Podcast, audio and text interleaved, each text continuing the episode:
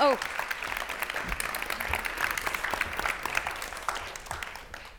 Hello. Hi. Hi. Good evening, all. So, welcome to what I hope will be an insightful and lively conversation. Um, I'm just going to give introduce myself very briefly, and then I'll ask my, the two wonderful people to my right to introduce themselves. Uh, my name is Louisa Munike. I'm a lecturer um, in the English department at City University of London, and I've done a lot of work on um, on Biafra, which is I think why I'm here. Yeah, That was brief. That was that was brief. um, um, okay. Um, I, I'm Inua. Um, I, I wrote the play. Uh, yep, that's it. Oh wow, beat me. Modest. Um, I'm Nadia, Nadia Fall, and I directed the play. Cool. also brief. So I've been able to see the play a couple of times already. Awesome. I'm going to see it my third time this evening. Tonight. So Wow. I've had plenty of time to digest, and um, and each time I see, each time I've seen the play, you know, something new comes to light. So I thought maybe I'd start at the beginning and ask about the kind of processes. How did this play come into being? I mean, setting one of Chekhov's plays in Biafra isn't the most obvious choice. Yeah. Um, so how how did this happen? Why are we You've got to here? start because Oh, it yeah. already existed before I got on board. Yeah. Um, I was approached to adapt a Chekhov play, and I was given a range of his plays, and I chose Three Sisters because I have three sisters. And I thought, um, take the money and run. Um, and if it gets difficult, just write about your sisters. Um, and then the question, the, the suggestion was either set it in Britain or and set it during the Brixton riots or, or in another period of British history. But I thought, um, I'm not British. I'm Nigerian. I have a Nigerian passport. Um, I, am not Black British. I don't. I can't really write into that space. There are other really fantastic writers like Roy Williams who can do that far better than I. So don't do that. Just write about Nigeria. But also, whenever I go back to Nigeria, um, they call me um, boy or, or they JJC, which means that they can tell I'm a foreigner from how I walk down the street. Really? Yes, it was really embarrassing. Like, yeah. um, so I thought this, I can't write about contemporary Nigeria, so just try and set it in the past. And that's when Biafra came came to mind. And it also meant that I could do lots of research that I like to do, and that's how it came together. Yeah. And just thinking about what you said, you know, you said, I'm, I'm not British. Um, and then obviously writing this play for the National Theatre Yeah. or f- for a British audience. Yeah. And thinking about the conversations that have been happening in Britain and elsewhere around kind of nationhood and national identity. I wonder what's the significance of this play um, being staged now, or you producing this play now, and how what's been happening in the world may, may or may not have fed into It definitely fed into the writing, and I can come back to that. But I just wondered what, what you think and how it was trying to direct it with all of those in mind. Well, I just thought, you know, uh, you know, i it's a seminal piece, Chekhov's Three Sisters, but I've got to be honest, and I wouldn't have wanted to direct a kind of um, just regurgit. Oh God, I've Regurgitated. lost the word of the original and i just thought inua's version just completely up the ante like the war is a character in itself and i just felt that it was just a lot more visceral. The stakes were higher. There was high drama in it.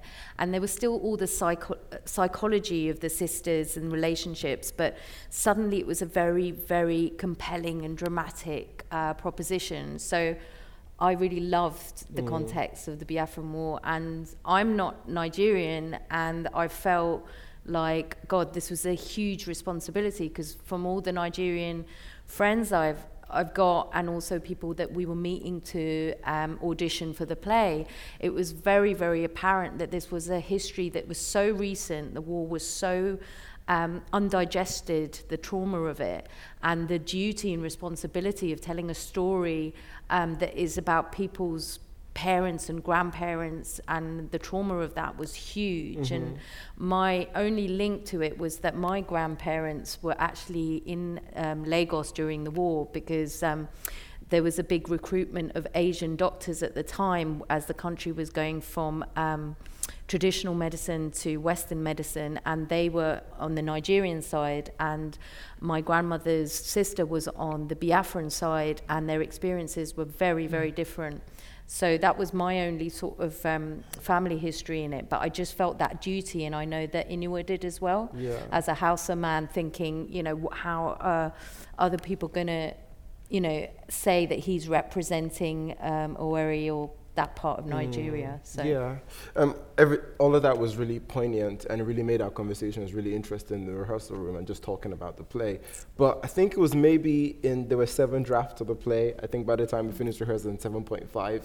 And then what you see on stage is um, eight, I think is the eighth draft. Yeah, um, eight or nine, But yeah. around this, the sixth draft, when, when I was, was when I realized that there was direct parallels between what was happening in Biafra and what was happening right now in the United Kingdom, and direct parallels between um, General Ojukwu and Boris Johnson.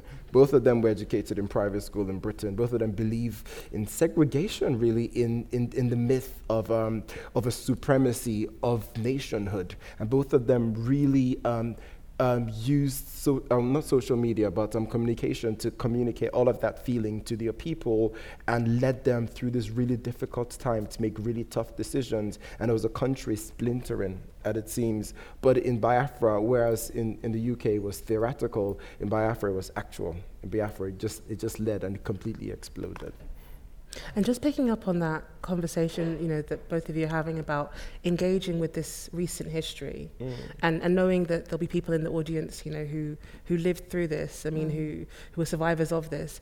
Um, did that at all influence how you wrote this play and how you directed it? I mean, if, if, if we'd sort of been 100 years into the future, um, do you think, or, or if Biafra had been, you know, 100 or 200 years past and, you know, there were no sort of surviving um, people who experienced the war, do you think that would have made a difference or, or has, it, has it influenced how you have gone about this process? Um, fro- as a writer, um, everything that I wrote happened.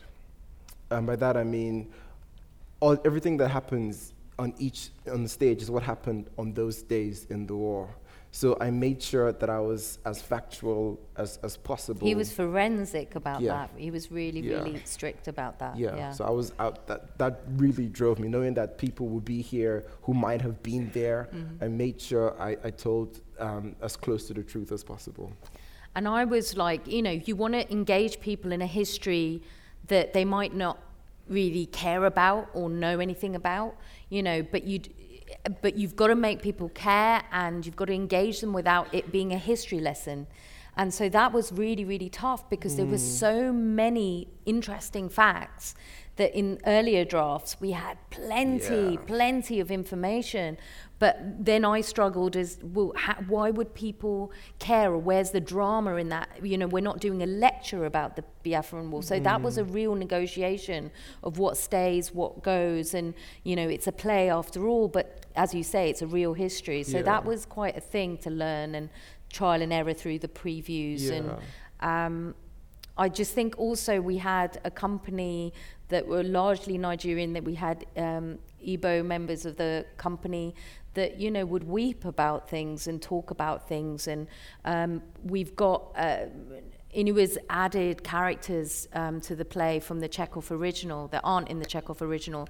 And we have a kind of poetess, um, storyteller that weaves through the play. I don't know whether people have seen it. And um, who is Igbo? So I think we did a lot to be as authentic as possible. And um, but then again, when you act war, if you know, it's really tough to realize people living through things. So we watch things like For Sama and documentaries like that because war is war and children suffer and people are maimed and people are hungry and we and we did a lot of improvisation and it, it's a way mm. I like to work that at the beginning you read a lot, but also we do improvisations around the world of the play and what's going on. So the stakes are as high as they can be because how do you how do you act that tension of being in a in a war and having loss and death around you without it being a cliche so um, that was really really tough and we did some very um, difficult improvisations at the beginning of the process. I mean, that was what one of the things that fascinated me because I'm not aware of um, any other play, um, at least not in recent years, that has been set during the war, during mm. the Biafran War. And just thinking about, I mean, there's a lot of fiction written on it, but how that translates onto the stage. Mm. So maybe you could say a little bit about the process of translating this narrative that people who maybe are familiar with Nigerian literature would be aware of, um, and then but then translating it onto the stage. Um, I learned so much from Nadia, and that question always underpinned all our conversations. This is interesting. This is fascinating history. How can it be dramatic? Like, what is, what is, what is, what is pushing people through this? What is their deep motivations, and how can we bring that to the surface? So, um, and and I think Chekhov's play um, was very cerebral, lots of conversations, lots of philosophy, and I really, I, I really enjoyed that after the third or fourth reading of the play. But I thought um, there are aspects of this that are deeply Nigerians, but as- aspect of it that isn't. What seed can I keep true here and transpose, and how can it germinate? And those are the conversations that we kept on having in, in the reading and rereading of the play, in the suggestions of taking some lines out, adding some lines here or there. Yeah. And I think that was what was so rigorous and not always easy. Like yeah. we were in the trenches, you know, yeah. there was a lot of um, sweat and tears and laughter and all of the emotions back and forth. But, you know, we were really tough. And I, I love that you're a playwright that admits how many drafts they've gone through because lots of people don't. And people think that things arrive completed.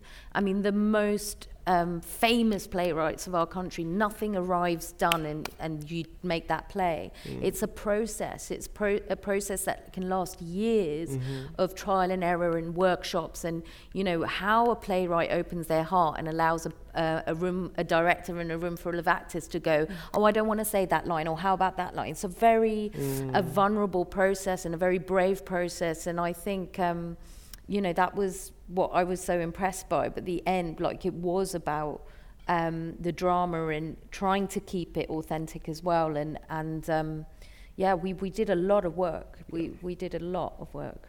And yeah. in that process of researching and writing and drafting and redrafting, was there anything that you felt had to be in? Was there something that, no matter what, had to stay in? Um, you know, what would, what would, what was at the, was there any sort of heart to this? Any sort of key um, there were, message or point? There were tiny scene. things which we almost lost, which I fought for. Um, um, in the what were they? in, the, in the close of the play, um, um, Uncle Eze talks about, um, who's one of the characters, he talks about how um, John Lennon um, returned his MBE to the Queen when he discovered what Britain were doing during the war. And the dramaturg really wanted to, to take out of the play because she thought it didn't matter. But I just thought um, it really did because it showed how someone who was who was at the heart of like the British arts community at the time was so appalled he rejected the monarchy, said, fuck no. Ah, oh, there we go. I thought was, we're trying not to swear and I just did it. Yeah.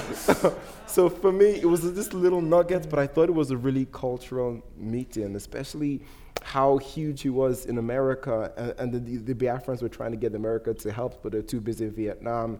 And he was just so appalled, he thought, no. So just this little tiny thing, but for me, it meant mm. so much, especially being a fan of John Lennon's work as well. They're just thinking, wow, he just thought, nah, this is, this, this is a line, this was crossed. For me, I really want that. Yeah, and I think lines like that, and you know, there's certain things that didn't stay, like the um, singing the Supremes and yes. stuff. um, because we wanted it all and there's things that have to go. But um, I just think it was really important that when we tell um, these stories that, that we realize that the British have skin in the game you know, this isn't just a Nigerian story. This ha- the the repercussions of everything that happened. If we s- just scratch beneath the surface, it is about colonialization, and and you know, it it's so kind of exasperating and frightening that whenever you do a play which is based in Asia, or I'm doing one now that's about Iran or um,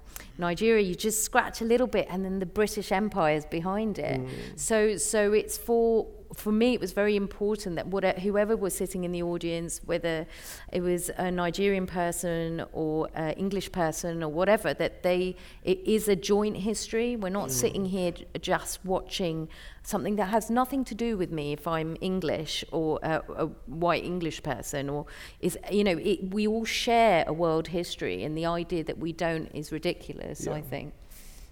Yeah. And I wonder if you could, um, I don't know if you would want to share with me what didn't make it in.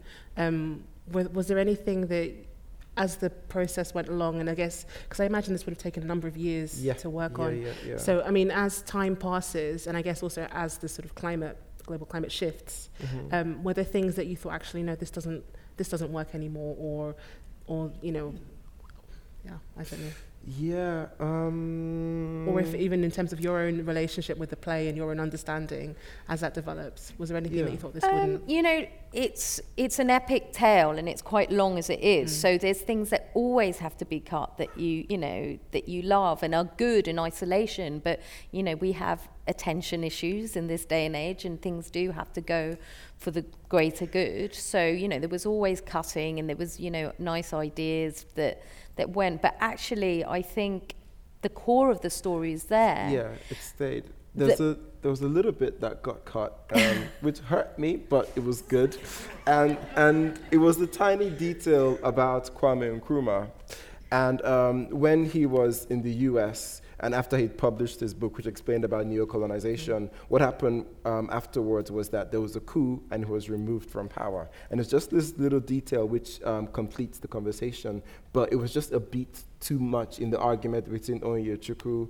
and um, Lolo. So little bits like that. Yeah, so I think Inua's thing is, you know, the intellectual ideas, and mine is very psychological, even mm-hmm. though I'm obsessed with text.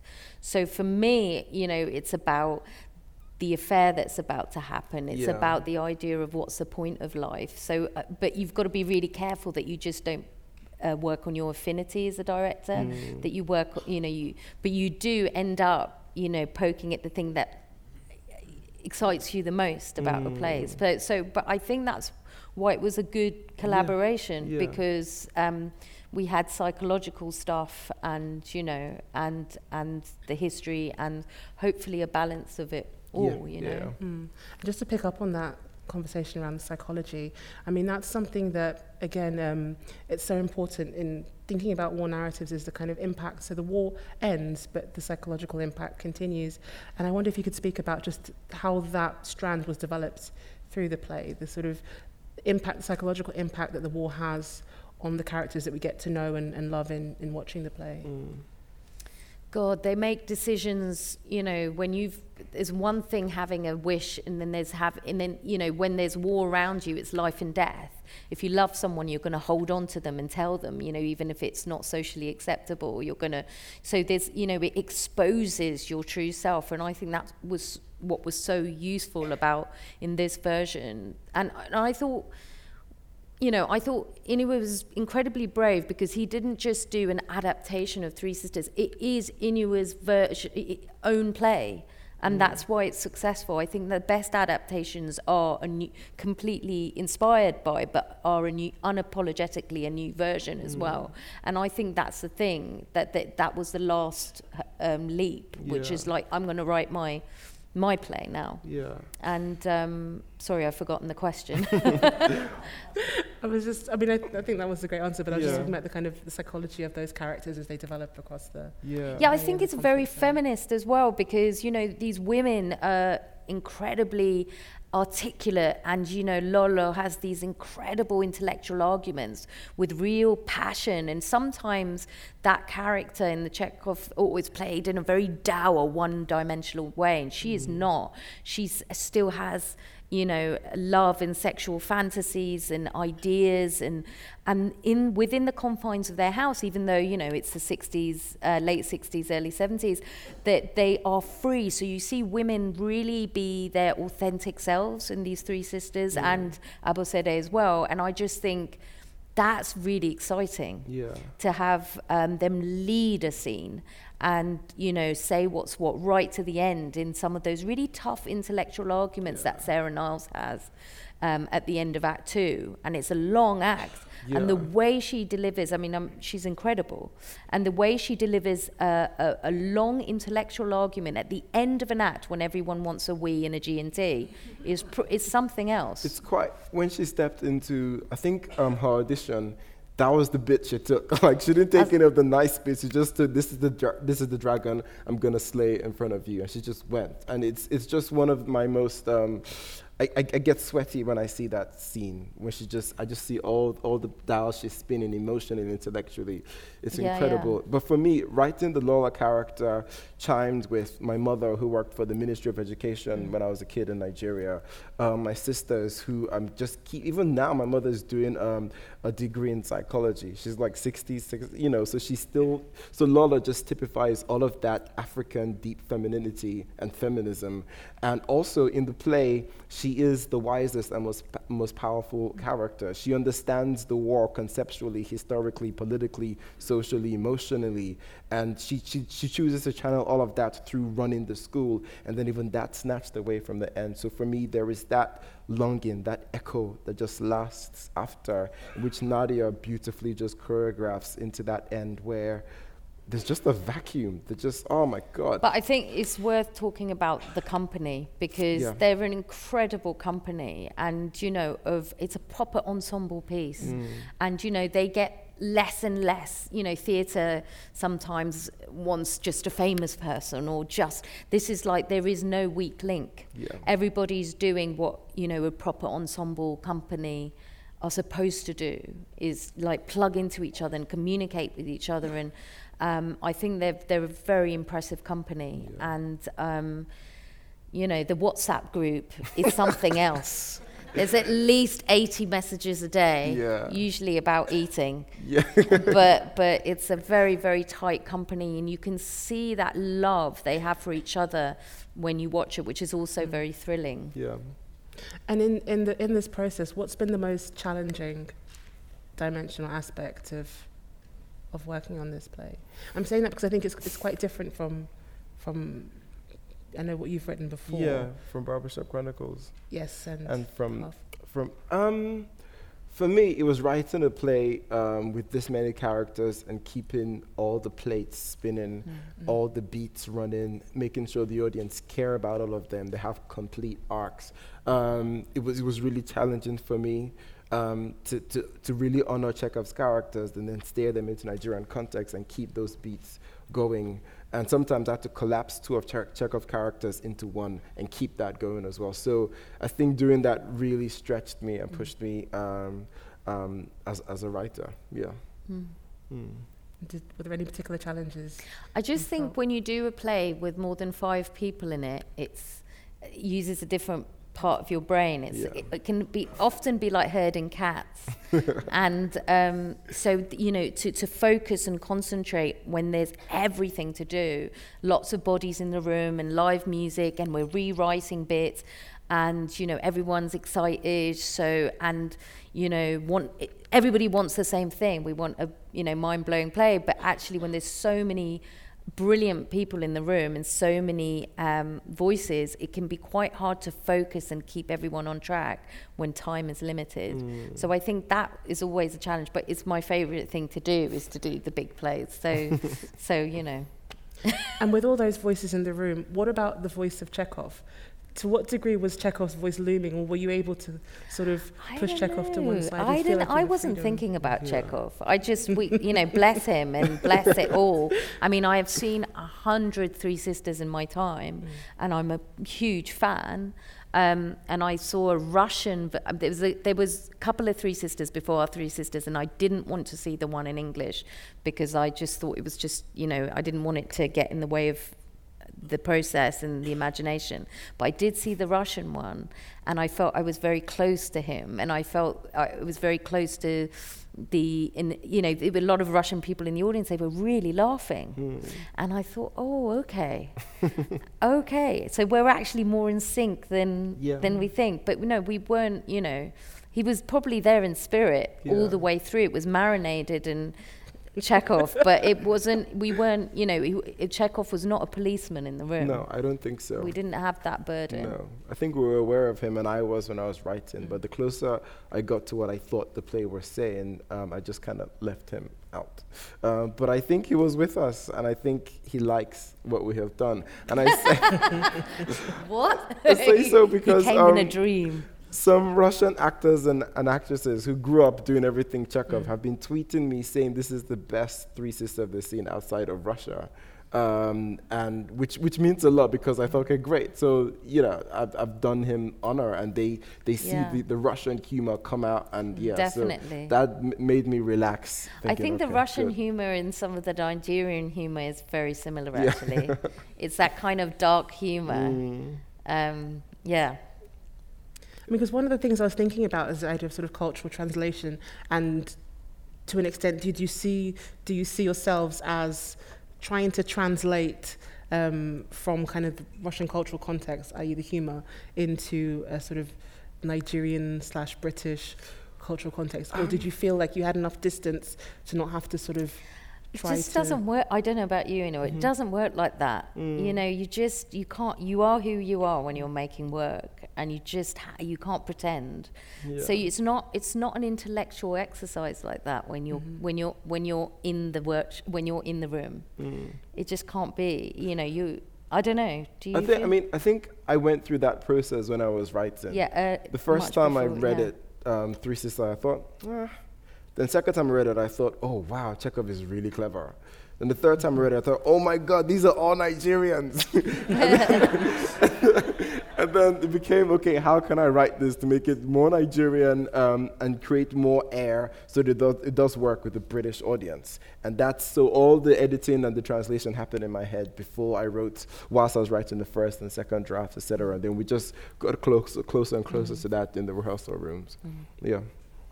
And I don't know if I'm allowed to ask this, Uh, so, well, but will will this play go anywhere else? Will it reach Nigeria? Do you have potential- Nigeria. I was told that this play couldn't be on in Nigeria um, because think it's controversial. I might be wrong. I don't know. I think it cause I, I just think about half of Yellow Sun, Yeah. the book, and when the film was made, it was banned in Nigeria. For that reason, I don't think we could do this on this scale with this much visibility um, anywhere in Nigeria yet. Um, um, so I, I don't know. I don't know. The text is there. I'm more than happy for, for guys to take the script and put it on there, but they may need armed guards around them. Yeah. Real talk. yeah. Thank you, thank you both to Nadia and to Inua. Can we give them a, a round of applause, please?